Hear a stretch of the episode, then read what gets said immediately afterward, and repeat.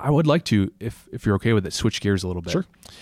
And I want to really focus in because I think you have a lot to offer here. Because I think there are people in our ministry, people in the church as a whole, more same-sex attracted people than we realize. Absolutely. Mm-hmm. And I want to I want to give it I don't know an opportunity for you to to help me help our young adult ministry, our church family. What are like what are things that we could do to help? I don't know. Not that they need to come out. I'm not asking anyone to come out and and confess their sin to me or to anyone else. But what do we need to do in order to help create an environment where it's not where it's safe for them to exist as who they are Sure. and to navigate their journey and their sanctification towards Christ.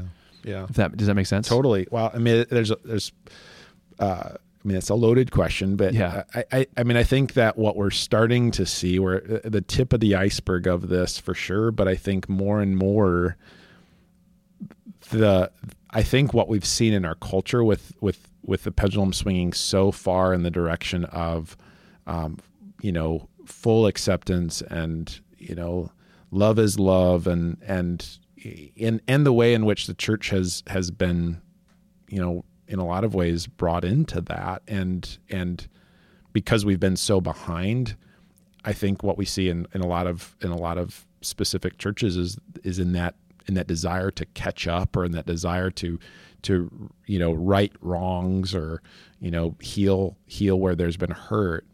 Um, we've we've the pendulum has swung in, in a in a pretty far direction the other the, the other way of like you know it's okay as long as it's monogamous as long as it's as it's you know it's it's committed and it's consensual and all of that kind of stuff like that and it's removed us from again from that place of but what is God's best and Yeah. so I, I think th- you know it's a that's a long conversation but I, I think one of the things that that is is just a helpful you know aspect of things is for so long we've had this conversation in sort of this I don't know, like a, a, a dichotomous kind of a way where there's there's straight sexual sin and then there's gay sexual sin. And we we kind of gloss over the straight sexual sin as like, well, that's just going to happen. Or like, you know, I mean, how many times did I sit in a group of guys where it's just like, yeah, I'm struggling with lust. Oh yeah, me too, me too. You know, and it's we kind of laugh it off. I'm like, yeah, it'll be, you know, on to next week, guys. And me as a guy going, I, I'm not sure, you know, because because the way in which the conversation, at least it's it it, it comes across of well, at least it's not like that over there. And we might not even realize that that's what's what's being communicated or how that's being communicated but um, it's being communicated.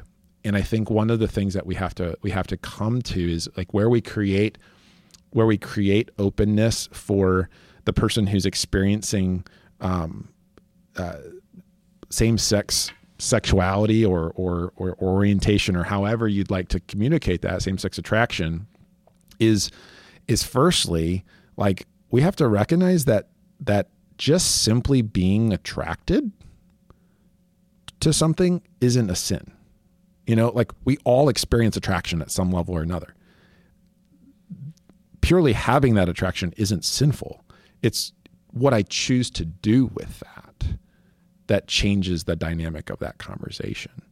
And so I think one of the things that we have to do is, is recognize that there's a lot of people in the church who experience same sex attraction and who are choosing, like, really want to follow Jesus, want to surrender.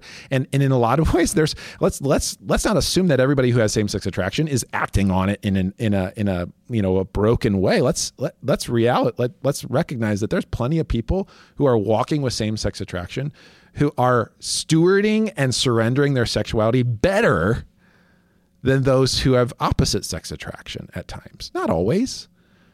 And it's not this like, well, what's it, it's not competition. That's not what I'm saying. But what I'm what I am saying is that I think for the longest time, Heterosexual. I hear you saying like heterosexuals aren't more holy than correct. We've aligned that just simply people. having the attraction is you're a broken person. yes. And it's like, well, all people are. we all are broken broken in our sexuality, but Yes. it, that brokenness is exhibited through our behaviors, um, through the actions that we take on that. And so I think, first of all, like laying that foundation of like all of it is in the same pot. You know, there's not this special heterosexual pot, and then there's this this you know pot that sits on the back burner that we don't pay attention to. It's like it's it's it's how how we as a collective community steward our sexuality it happens in the same conversation because the thing is is that you I mean you already brought it up there's plenty of people who would who who have a heterosexual sexuality who still have this thought of like well if only I could experience sexual behavior if only I could get married and then have sex I'm going to be okay like that is It's worshiping. It's that's no less idolization. Yeah. as as the person who might say, "Well, if I, if only I could act out on my uh, on my same sex sexuality, then I'm going to." It's the exact same phrase. It's the exact same hope. It's the exact same lie. And so we've got to we've got to bring that back into that place where where there's not an us and them kind of mentality, but it's we. We collectively experience the the the battle and the war of living uh, in a fleshly body filled with the Holy Spirit. And what do we do with with these urges, with these desires? Because it's all about desire. And if we aren't talking about collectively about what's at the at the at the deepest part of that core, which is desire, then it just simply is about behavior.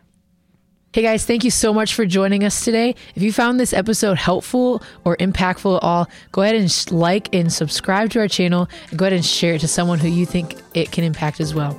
See you next week.